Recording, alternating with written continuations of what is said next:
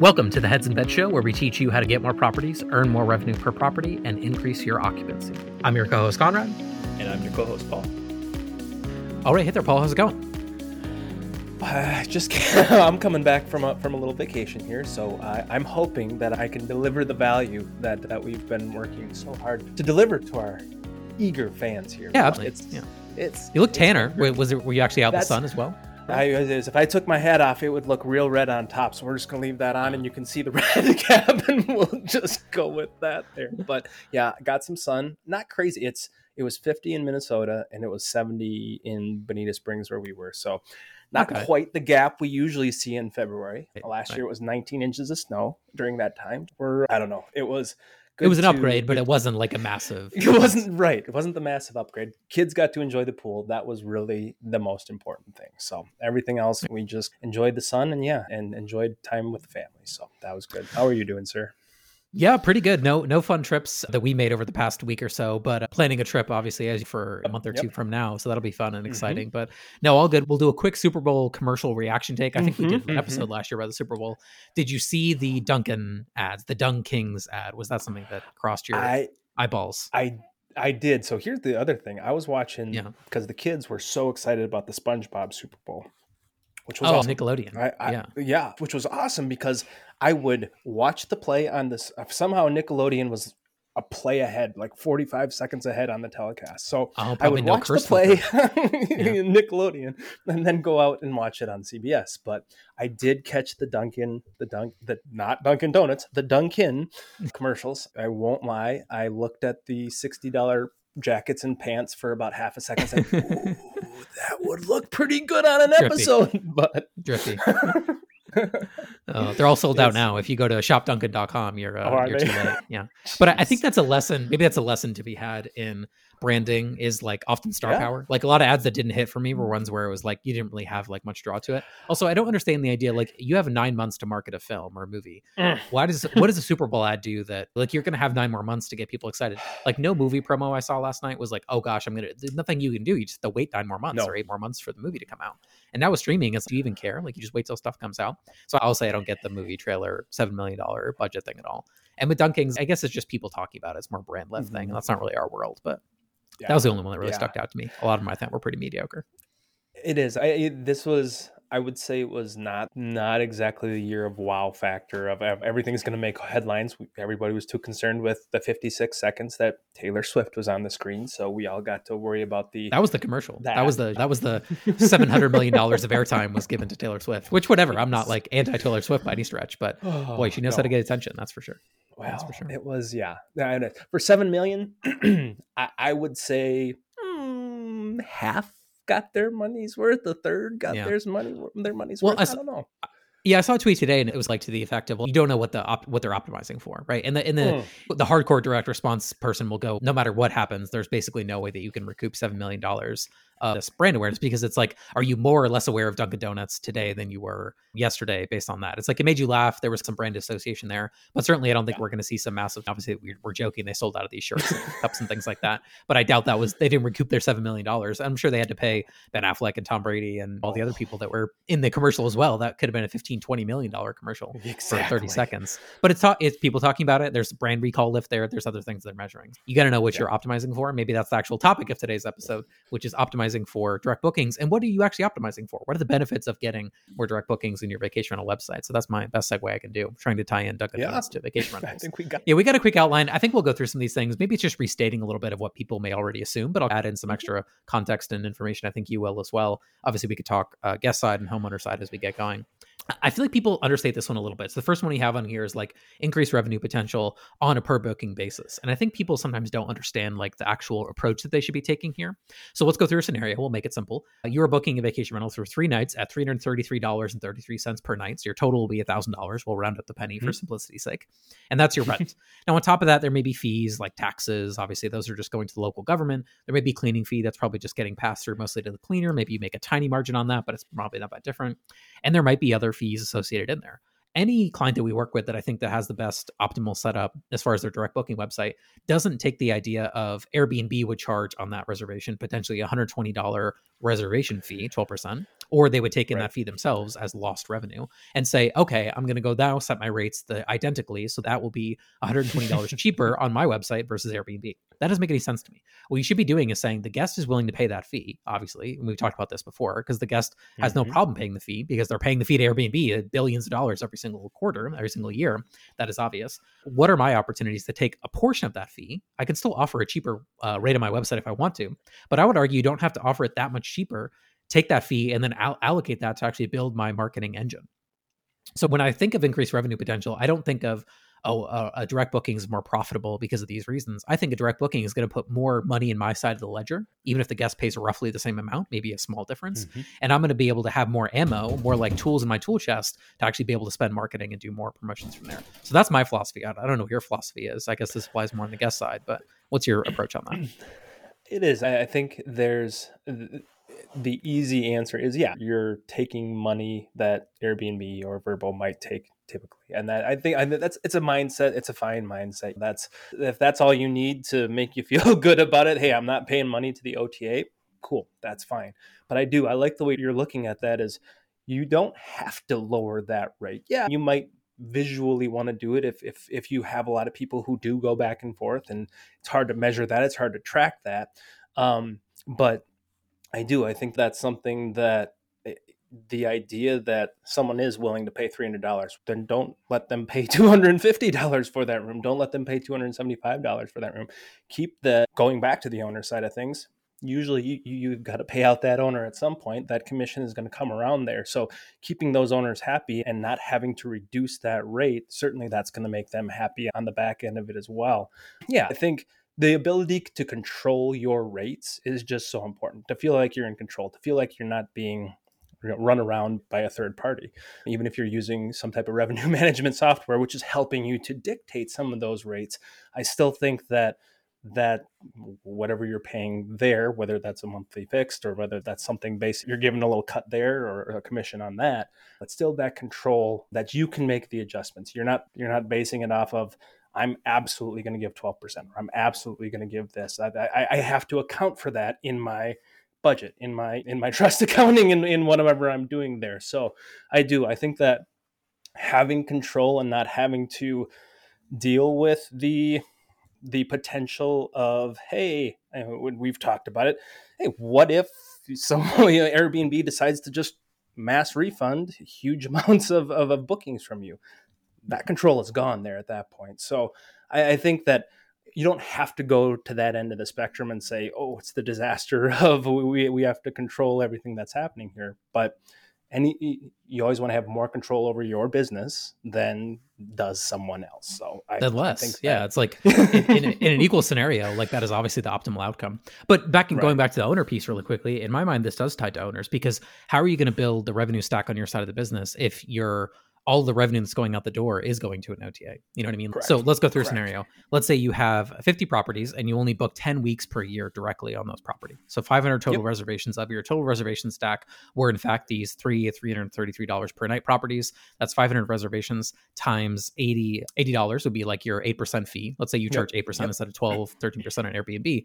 That's $40,000 that you just manufactured by actually offering a cheaper rate than the OTA. So the guest is still getting a good deal. But you now have $40,000 of marketing expense, or maybe that's your profit, or maybe that's where you're going to mm-hmm. put your fees into doing direct mail postcards for to get new owners. Maybe that's your fee right. to pay for Google ads. Maybe we're helping you run Google ads, whatever. You get my point, which is that you can take that money and do something with it. And you're still getting your 20% commission, 15, 25, depending on your, what we negotiated. You may still have other fees. Exactly. There's still upsell opportunities. But if the guest is willing to pay the 12% fee on Airbnb, make it a seven or 8% fee on your website. You're still offering them a cheaper rate. Allocate that to your bottom line, marketing, growth, whatever the case may be, and you're going to be in a lot more stable position to your point. And it's not what we're after with a small business. We're after stability, right? If you heard someone and they were like, Yeah, I'm a restaurant, I get all my orders from Uber Eats, and at any moment in time, Uber Eats can kick me off their platform and I won't be able to sell an Uber right. Eats, you'd call that guy an idiot. And yet that's a lot of what a lot of clients do. We talked to with Airbnb, they seem to be okay with the relationship. And I worry about it more than they do, which seems not optimal necessarily, but that's how it goes. We beat right. that horse a little bit there. Let's go over to the next one that I had on my outline here enhanced guest experience, or just like how do we improve the guest experience through direct bookings? Not, n- nothing is more obvious, obvious to me on this side of things. than when you go book a hotel and the Wi Fi is free, if you're a, a rewards yep. member of whatever hotel Wi Fi program or hotel loyalty rewards program they want you to be a part of, or the Wi Fi mm-hmm. is 10 bucks a day if you book through booking.com or some other OTA. Now, if you did that on a vacation rental, that seems like a really fast way to get a one star review on Airbnb, for example. Yeah, I booked an Airbnb and uh, they wouldn't give me the Wi Fi code. That's just a quick way to catapult yourself to the bottom of the floor. So I'm not suggesting you do that tactic, by the way, but it does go to show you that in the world of rate parity, and rate parity is enforced on the hotel and resort side a lot more on the OTA platforms than it is in the vacation rental world today they're trying to think of every edge they can to make a direct booking more pleasant. So what is your version of that? What is a why is it more pleasant to book directly on your website than it is to book on the OTA? I don't know if people often have a good answer to that. Guest communication could be a part of it, sending a guidebook a little bit more easier. There's things to explore there, but I feel like people aren't spending any time to think about it, but they should be if they want not just direct booking to come, but someone actually look forward to making a direct booking because they get something better out of it. So I don't know if you have any uh, ideas on those topics, but it is. I think this goes back to pre the pre Airbnb and Vrbo taking control. Secure messaging. I go I always go back to that. That was the big release when all the property management systems had to get on board because that was the way you were going to start to communicate with guests. You couldn't go outside the platform. How many of these property managers or individual hosts once they got that mm. booking through or, a, or, some type of inquiry through one of these third parties or reaching out directly to them saying here come come talk to me here. We'll do it this way. We'll settle it down. I don't want you taking the booking. I don't want to give airbnb any money. I do. I think that is it's so important to be able to communicate with those guests and initially when secure messaging rolled out it, it, it, was a pretty big shift for some of these property managers I, I, remember just not being able to get phone numbers not being able to get some of these email addresses until after the booking was taken after airbnb had taken a little bit of their cut there so i do i think that that guest communication prior to, up to, and throughout the stay is important. And when you're not getting all the information from Airbnb, or you're getting partial information, or you're missing out on something, maybe you're missing out on a contact information of some kind, or just the ability to kind of market to them outside of what Vrbo or Airbnb are going to do. Because that even if they take the booking if you take the booking through that third party, they're going to keep marketing to them too. So not only are you having to over market to say, hey, it's not Airbnb you stayed with, it's property manager X, Y, and Z. I think that that is. It comes over to our, our next topic there control over that branding and marketing, just yeah, making sure that it's not really, it's not Airbnb marketing to you. It is property manager one, two, three, X, Y, Z, whatever that is, because you are you're competing with that third party. You, maybe not directly per se but they've got the same information. They know when you stayed. They know where you went. They know all of these things and they know your search history as well. That's something that we as property managers don't always know. So they can really educate that traveler right down the road again to book through yeah. their platform as opposed to booking through direct. So it is. Any control you can have there i think is immensely important because it is it's it is it's those long-term costs that are going to build up over time and that three three hundred dollars dedicated to marketing for that booking or four hundred dollars it turns into five six hundred dollars because mm-hmm. and hopefully it's not that much but but you never know. That's something that if you're competing with limitless amounts of money and marketing dollars yeah you're you're probably going to be facing a bit of an uphill battle there but i'll toss it back over to you a little more for the branding and marketing side as well no, I think you nailed it there. I think the the one thing, obviously, the problem that I see with Airbnb, just from a positioning standpoint, is that they have a box that you have to fit in. Like the your title can only be this many characters, your description can only be this many characters, and I know this because we have a service that writes descriptions for folks. Right. Those are not suggestions; those are hard limits, right? the title will be this many right. characters, and it's not really allowed to right. say other things. And that's it's really problematic just in the sense of what is your identity as a company? Maybe you want to have a video tour three quarters of the way down the page and you want to have a what's nearby section and you want to have uh, but you can't control any of that stuff in airbnb right? They, you're fitting into their box or Vrbo. This is exactly. explicit just the airbnb. No. so you really have very little control over your branding and marketing and everything has to be put into this sort of homogenized white box and spit out to the airbnb algorithm. And it's yeah what do you stand for as a company? What are you doing to market and f- photo and video your listings to make them more appealing and when you're in the world of Airbnb, you're doing what is optimal for them, maybe not always what's optimal for you or to the user to that point, or to the guest who's right. actually on that website making that booking. So maintaining control over branding elements and messaging, I feel like some people just don't care and they're just like, ah, whatever Airbnb says is fine. But the companies who work there really care about the way that their companies presented, tend to present a better overall like image to the guest, and they're willing to pay more because they see something that's that right. feels premium, that feels more high end, and they're attracting a different profile of guest. If there's again a distribution of bell curve of people what they're willing to pay, you never want to be on that third of the bell curve that's always looking for value, always looking for the cheapest day, doesn't care that much about the amenities, will gladly argue with you over one little hair in the shower if they catch it and try to fund through Airbnb, right? Like you want to be yep. dealing with the top third of people who pay a premium, who, yeah, they expect good service, but they're willing to pay for it. Your actual your business isn't actually that much harder marketing to that top third, that top 10% than it is marketing to the bottom 30%, but you actually make 10 times more money doing it, right? As far as profit goes. Right. And you just need more things there. So, yeah, creating the branding and marketing that represents you and the properties that you're marketing is always going to be, I think, where you get a lot of benefits there we've touched on this already but we have flexibility to independence in the in the outline. And again i think you nailed it earlier when you were talking about cancellation policies or the fact that airbnb holds your money and then you only get it later on. Again what if you can control the cash flow in business if you can control when you get paid invoices all that kind of stuff i don't even know how this works inside of large companies today but interest rates are really high. I bet there's people with trust mm-hmm. accounting accounts that they have in these high interest savings accounts and i bet they're throwing off two three four five grand a month in just interest that they can keep right? It's not it's their money and then they of course distribute the payments to the owners when it's appropriate. But Airbnb is not going to do that for mm-hmm. you. Airbnb probably has billions of dollars in this trust account that they owe to you, but they're just making money off the interest. So that must be wild. But anyways, flexibility, independence, freedom to innovate. You can change whatever you want to change. You want to do a pop up on your website? That's something we suggest and often put in place for mm-hmm. clients. You can't go to Airbnb. Yeah, can I get the email address of the people who go to my listing? They're gonna they're just laugh at you. They wouldn't do anything with that. So my whole thesis here on flexibility and independence is if you're trying to build a business that's not a barnacle, a barnacle attaches itself to a boat, and then wherever the boat goes, yep. the barnacle goes. That's what owning business is like. People who say they own an Airbnb business. You're a barnacle attached to a boat. Now that boat is doing well, and I'm not disputing that. And I'm not saying that you're not going to be able to get bookings from it. And if I can distribute my barnacles, I might put a barnacle on the Airbnb boat. I'm not opposed to that philosophy, but I would never put all my barnacles on the Airbnb boat. I would never want to ever be in a business where 100% or 80% or 90% of my success came down to one relationship, came down to one API connection, came down to one caseworker somewhere in the Philippines. And I don't mean that in a bad way. It's just true. A lot nope. of people are over there. Reality and who may go, oh, yeah, safety issue, we're going to shut you down. That makes no sense at all. So, this idea that people are okay with this relationship and that they find that's going to be the right way to build a business, they're not really building a business they own and control. They're building a, a barnacle that they're attaching to another boat. And I just, I don't think it makes a lot of sense. I think the term Airbnb co-host versus a property manager is it's that divide is that some people just that consider themselves they, they they run in they they run on Airbnb that's it. And and I think some people grow from a Airbnb co-host to a property manager and I, I've we've seen that. We've seen those those companies grow and they found the niche to get in and then they grew it into a profitable business.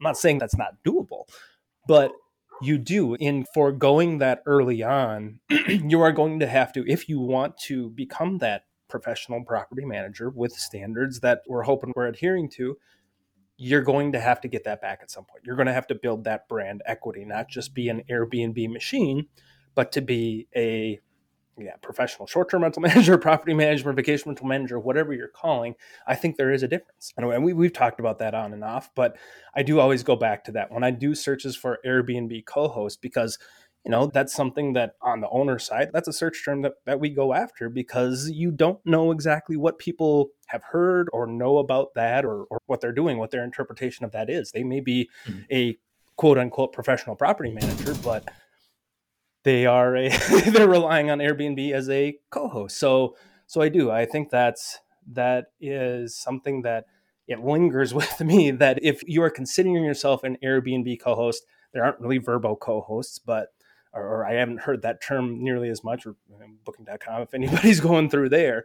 Um, but that is, I, I think that's a mindset shift of you are an you are a purveyor of the third party booking system or you're running your own business separate standard you own it all. It's under your control. You have the freedom to be you yeah, I, mean, I think you're right that the the term has popped up obviously a little bit more recently because there is, I mean, mm-hmm. there's a service to be had there where like you sure. have a property, you're looking for more of a collaborator, like hey, respond to my messages and things like that, yeah. and someone is yeah. a single property host. And to be fair, a lot of these things we're talking about are really hard to do as single property hosts. Yo, They're also really hard yeah. to do with commodity properties. Like building your own direct booking website is harder when you have the same condo as 95 other people in the building. Like right. it's pretty much impossible to get the kind of results you need in that scenario. It's really more about it is about scale to some degree, right? You need to have some level of scale and some level of density for all the stuff to make sense. And it won't make sense for sure if you have one condo in Orlando amongst 25 other thousand other condos. That makes it hard. There's no argument about that.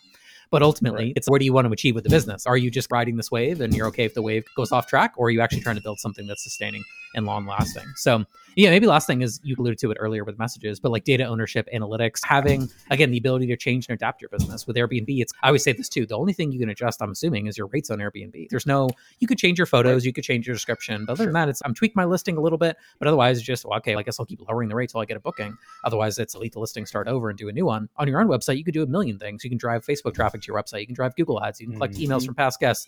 See my book, for example, in the show notes, and we'll give you a bunch of ideas. But maybe you could talk a little bit about like data ownership, analytics, and measurement, which is ultimately how you can do better marketing, in my mind.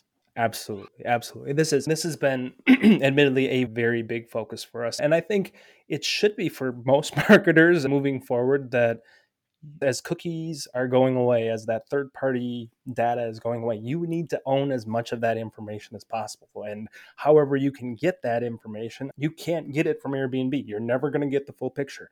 you get to your direct booking website, there are some tools out there if you put them on your website right now that we are definitely exploring and, and, and experimenting with that you can scrape some of that personal information coming from the website. They don't have to necessarily be opting into some of that data sharing that's coming through. Now, you want to make sure that they can remove that data if they want to have that, but being able to secure device IDs, being able to secure email addresses, being able to secure physical in, uh, physical locations that's important to be able to understand what your guest profile and not, not only to own that to be able to market it but to understand what your guest profile is too. You can you have an idea of who's booking on your web or who's booking on airbnb age range or maybe location but to really go granular with it and to be able to put together stronger marketing campaigns more effective more i would say again, I think the word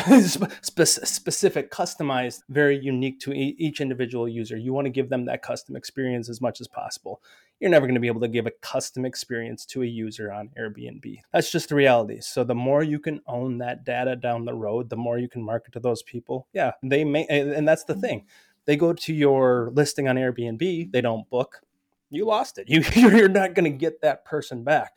You go to their website, you go, they come to your website okay, maybe you do. You put the pop up on there and you get that email address, or you they take the booking and and you're going to get all that information as well. So I I do I think first party data is going to be so critical moving forward, and any way that you can house that data, hold that data, make sure that you are mm-hmm. the owner of that data ultimately. It is. It's it's going to make your reporting better. It's going to make your marketing strategies and campaigns more effective i think. And i think it ultimately will lead to more direct bookings for you as you are rolling out those strategies yeah, ultimately it makes you a brand. And when you're a brand, going back to our joke at the beginning about Dunkin' and people talking about it, it's like people are going to think of you first when they think of vacationing in a destination or when they think, oh, I'm going to Destin, where who am I going to stay with? There's going to be something that comes top of mind. And that might check Airbnb too, and that's fine. Like you can't right. stop. It's hard to stop the guest from checking OTA as well, but it's your job to show why you're the best value for money. And it's not just price, it's not just rate. There's a lot of other things that could be into that. So awesome. We had about 30 today. So Paul, thanks for your time today. I think this was our version of kind of going out in the streets and like waving our kind of philosophy out there of here's some of the benefits. Yeah. Maybe we haven't like explicitly said them before, so I think this was useful. So hopefully the listener got some value out of this and they like the idea of doing direct bookings. If you're listening, you might like that idea. And we've got more episodes coming in this respect. So, anyways, uh, hope you appreciated this one. If you could leave a review on your podcast app of choice, that would help us a ton. And we will catch you on the next episode. Thanks so much.